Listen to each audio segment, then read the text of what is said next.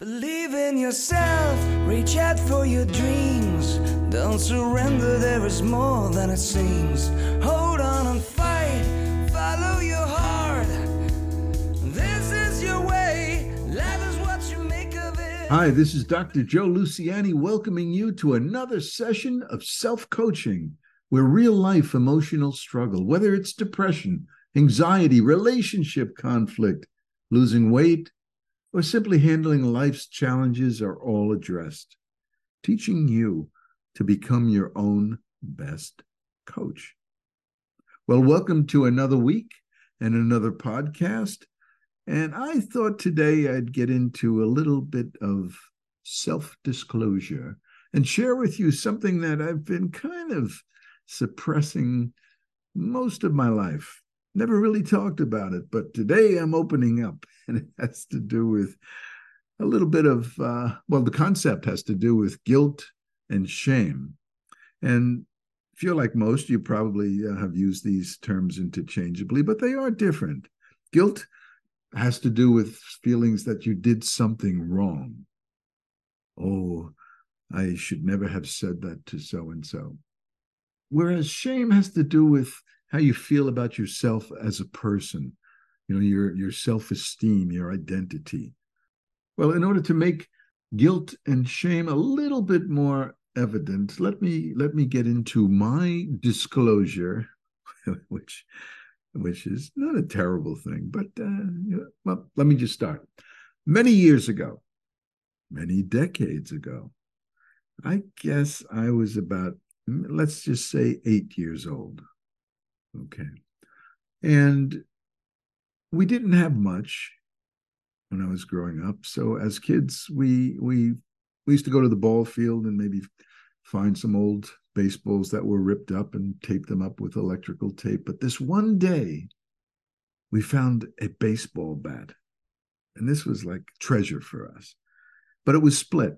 Whoever had used it, one of the grown-up kids, had split the bat. So we brought it home, or I brought it home, and I was about to get some screws and screw it together and then tape the bat, and then we would have a baseball bat to use on the old AC field, the athletic field.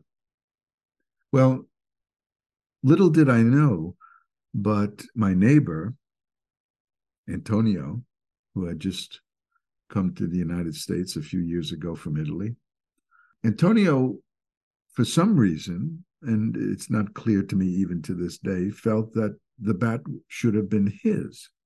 And he and I held on to that bat for dear life. I had the bottom part, he had the top part, and he was trying to take it out of my hands. Now, the struggle began, and it got kind of ugly. And I wound up taking the bat and leaving Antonio crying and walking home in dismay. Okay, that was the incident. Now, you may say, well, no big deal. Well, for me it was, because, you see, I've been carrying this around for a long, long time, somewhere in my psyche. I mean, I haven't been thinking about the bat every day, trust me. But I haven't forgotten about it either. You know, it kind of reminds me of an old Zen story about two monks. And the two monks are walking along a river, a small river, or a stream. And on the other side of the stream is a fair maiden. And she calls over to the monks and she says, "Oh, please help me get over. I can't cross this river." So the elderly monk of the two crossed over the stream. He picked up the young maiden, carried her over, and placed her down on the near bank. So then the two monks went on their journey, and they're walking and walking. And the old monk looks at the younger monk, who is now stern-faced and squinting his eyes and sort of writhing. And the old monk says, "What's wrong?" And the young monk says, "I don't understand. You know we're not supposed to touch the flesh of a woman. I don't understand how you could have done that." And the old monk looked at him and he said, It took me about 5 seconds to pick her up and put her down on the near bank. You've been carrying her in your mind for the last 2 miles. So you see, it's kind of what I'm getting at with the bat. Why would I, a grown man, be carrying around that story in my mind after all these decades? Now, it makes me sound a little crazy, I know. But again, I just, as a disclaimer, I'm not saying I think of this often. I pulled this out of the hat because of today's podcast. All right, I'm getting defensive. So let's move on. So I've been carrying this around like the young monk. I've been carrying the baseball bat in my mind. Now, it wasn't the baseball bat, but it was feeling guilty. I felt I had done something wrong. Now, I felt that soon after the incident with Antonio. I felt that I had taken the bat. He was maybe a year younger than I was. I was a bit stronger. And I felt I did something wrong. I pulled that bat away and I took it in a kind of violent way and sent him crying. It wasn't typical of me. I was never a bully, ever. And yet in that moment, I had become this tyrant. And I felt terrible. I mean, Antonio, they had less than we had. And he wanted that bat. It made me feel, really like miserable for a while. With guilt, I mean, you could usually undo guilt if you did something wrong. You could usually find a way to do something about it. I could have gone and given the bat to Antonio. I didn't. Not sure why. But that's guilt. I felt I did something wrong. Could have undone it, but I didn't. But then I started to feel something else. And that was shame. I was ashamed of myself. I was ashamed at what had transpired and the outcome. I wasn't this mean person. I wasn't this selfish person. But in that moment, I was. And it was kind of disorienting. And I guess on some level, even when I bring it up as a story today, many years later, I'm still ashamed of that person I was who made Antonio cry. I wish I could go back and undo that. But you see, that's what shame is about, is that we carry that because we see a side of ourselves that we really don't like. So let's just differentiate, just to be clear. With guilt, the making up of bad behavior is easier to do than fundamentally changing yourself. With shame, of course, we're talking about changing who you are, or at least in that moment, who I was. And there's not much I can do about that. So as I mentioned, this podcast today has got me doing some self-reflection. And I want to know, which I'm going to explore with you, and you're going to help me. I want to know on some level, why do I still feel this shame from this incident that happened so long ago? Why do I still feel that way? Well, part of it is because in that heated moment many years ago, I had totally lost my temper. I had given into something, a fire in me, a rage in me. And I had become someone that, well, I guess someone that I wasn't. It wasn't me. And, well, it was me, but it wasn't me. So perhaps the shame that I've carried has to do with what Carl Jung, the Swiss psychiatrist, called the shadow part of our personality.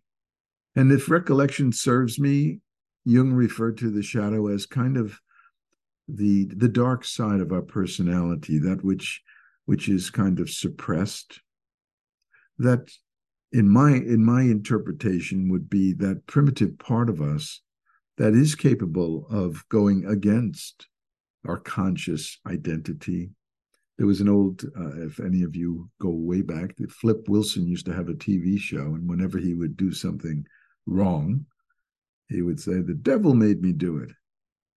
Well, that's kind of the shadow. You know, sometimes we get into situations where not so much the devil, but our shadow personality can emerge. And we could wind up doing things that heretofore seem quite alien.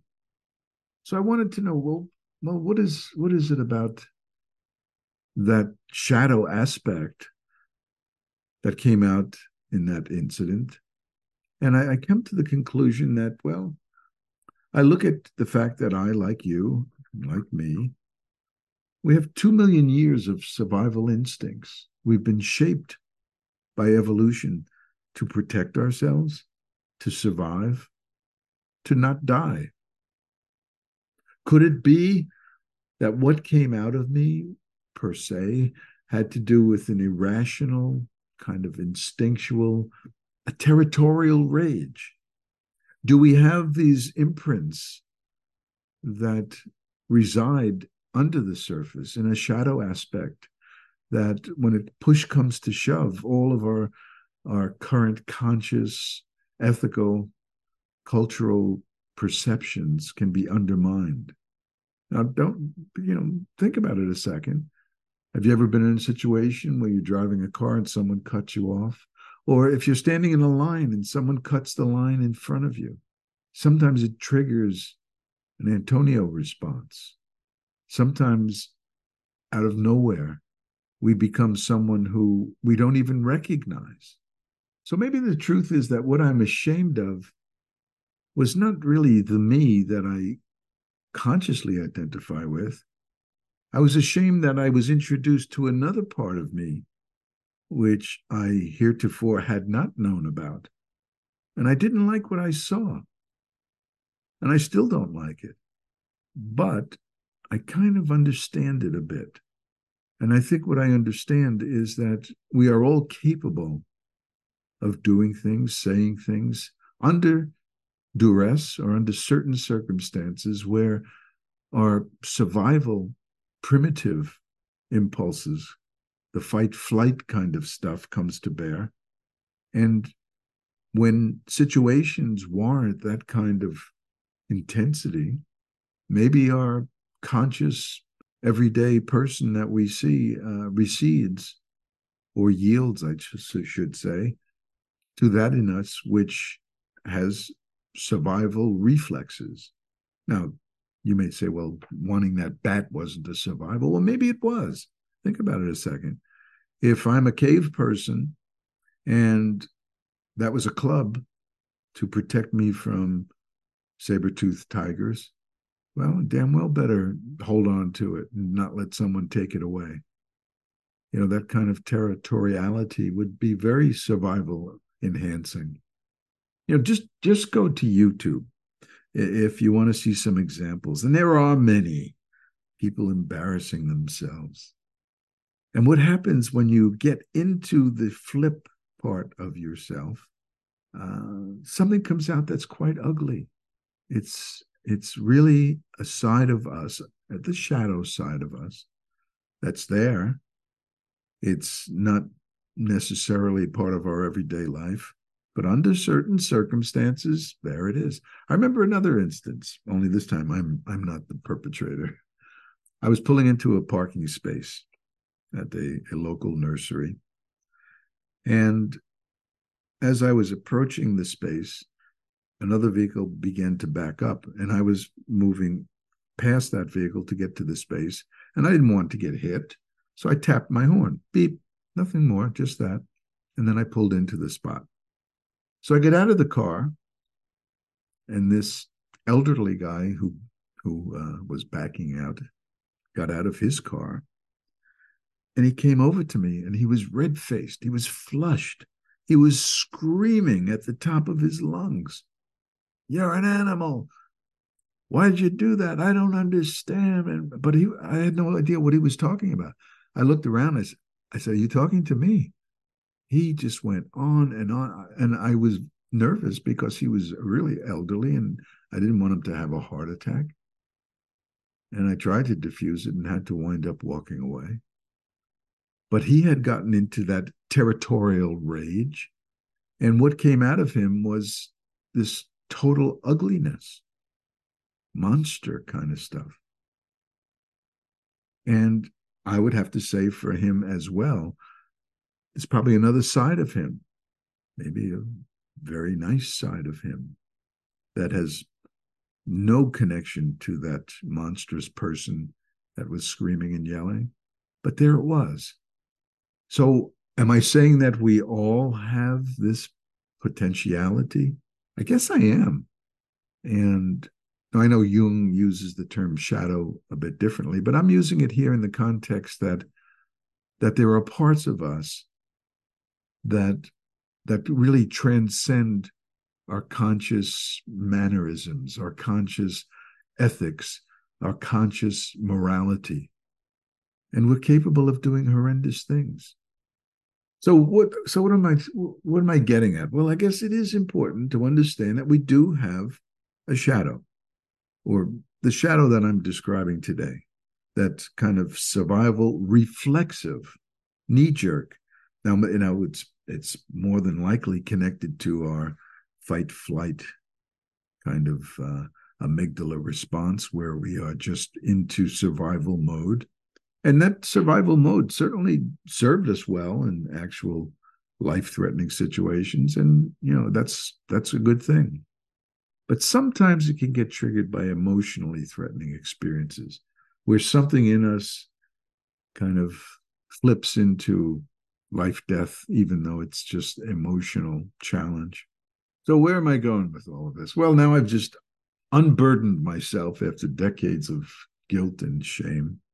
And you know what? I think it's time to, put this to rest for me, because the shame I felt was seeing that other side of me, that shadow side of me, which I didn't like and which I don't like. But I don't have to identify with my shadow. I don't have to identify with that ugliness that came forward on that day. It's not me. And by understanding that you are susceptible at times to shadow influences, you're less likely to be ruled by impulse. You're less likely to be ruled by aggressiveness, irrational behavior. But if you hand yourself over to that, and these things start out, from 0 to 60 very quickly, but if you're in tune with the fact that that's a part of you you don't want to indulge, even in that moment, you'll have some say as to whether you turn away from that, whether you take that deep breath and walk away. Now, you'll never rise above your genetic heritage. I mean, it's there. We like to think we are enlightened, and I guess we are. But we also carry with us all those millions of years of shaping influences that have gotten us here, but with a degree of consciousness. I mean, you clearly can extricate yourself from shame and guilt by catching yourself when you feel yourself sliding into that darker abyss. All right, so that's mostly what I wanted to talk about today. But I also want to talk about neurotic guilt. Now, I've just been talking about guilt over behavior that we don't like or don't agree with or are ashamed of. But what about neurotic guilt? When I say no, I feel guilty. If that person, their feelings get hurt, I must have done something. I feel guilty about that. Sometimes we don't do anything wrong, but we nevertheless, because of guilt, we feel we need to be a certain way. We become somewhat yes people, always doing things for people. And if we don't, we feel guilty. Boy, if I don't help prepare a meal, I have to, because I'll feel guilty if I don't. If you don't contribute to charity, you feel guilty. See, it's not like you're doing anything wrong. I was talking to a woman the other day who feels guilty about how her daughter turned out. She's a good mother, did her very best, intelligent. But the daughter got in with some bad crowd stuff, did some bad things, and the mother feels guilty. I said, why do you feel guilty? Well, I must have done something wrong. So the difference is guilt that is when we do something wrong versus guilt that is neurotically driven. Now, what is that? Well, you know what I come back to, insecurity driven. So when guilt is infused with insecurity, then we can feel guilty just about anything. So we need to be careful when we feel guilt or shame. We need to be more conscious of what's going on. I forgot to feed the dog. I didn't wish her a happy birthday. Oh my God, I'm such a terrible person. Now, just again to reiterate, not wishing someone a happy birthday, that would be, you feel guilty about that because you didn't do something behaviorally that you should have. But feeling ashamed, of course, is that it makes you feel like you're such a bad person. And we reflexively assume that we've done something wrong. And if you did nothing wrong, then, well, you've got to stop letting insecurity beat you up. You know, sometimes we do forget, right? Sometimes more often than we'd like to admit. And sometimes we do say the wrong thing. Have you ever shot yourself in the foot and said something that you regret later on? It wasn't intentional. You weren't trying to be mean. You regret that slip. And regret's a lot different from feeling guilty about it. So be careful. And the next time insecurity has you feeling guilt or shame, start out by asking the very most basic question. Did I actually do anything wrong? Now be careful, be objective. Or am I just feeling that I did something wrong? So that's the first question. Did I do something wrong? Or do I just feel I did something wrong? And if you didn't do anything wrong, if you conclude that you did not do anything wrong, then ask yourself, why am I allowing insecurity to say otherwise? And the answer you'll come up with is, well, I'm not allowing it. It's just kind of a habit, kind of a reflex. One of my favorite books back from the 70s, I guess, it's still in print. I believe it's by a person named Smith. It's called When I Say No, I Feel Guilty. I love the title of that book. So don't you think it's time to stop allowing insecurity to insist that you have to be perfect, can't screw up, that you can't misspeak, you know, you have to be very precise, or that you can't forget? Hey, listen, if you have to live up to those standards, then that's insecurity, because then you can't tolerate being human, which means that every once in a while, much as we don't like it, we do trip up. We do mess up. Now, if you do mess up, again, apologize.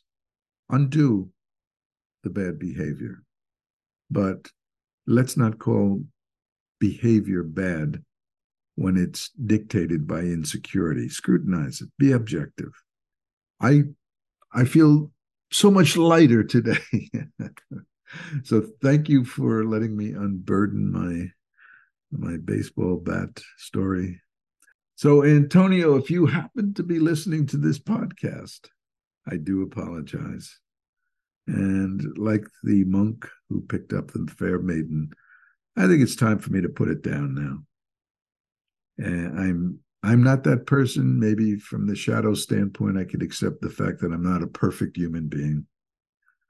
I simply must accept the fact that I have a shadow. I don't have to yield to it. The more I understand it, the less likely it is that shall crop up again. I think it's important, though, that we recognize that potentiality, as Flip Wilson said, the devil made me do it. Don't let that happen to you. Just be careful that sometimes under the circumstances of behavioral challenges, we can lose our grip on who and what we are and more or less hand ourselves over to that in us, which is more primitive. So that being said, let me once again ask you to recognize that this podcast is being brought to you by my latest book, Unlearning Anxiety and Depression, the 4-Step Self-Coaching Program to Reclaim Your Life. And if you'd like to know a little bit more about me and my books, go to my website, selfcoaching.net. So until next time, remember that being victimized by emotion. Oh, I'm interrupting myself just because if you want to get in touch with me, please go to the website under the contact section. And also my email is selfcoachinghelp, one word, at AOL.com. Any suggestions or feedback or comments, please get in touch. I'd love to respond. So until next time, remember that being victimized by emotional struggle is not an option. And by definition, victims are powerless, and you're not powerless. And remember, everything's hard until you make it simple. So join me every week. What do you say we make it simple together? Believe in yourself, reach out for your dreams. Don't surrender, there is more than it seems. Hold on and fight, follow your heart. This is your way, life is what you make of it. Believe in yourself, reach out for your dreams.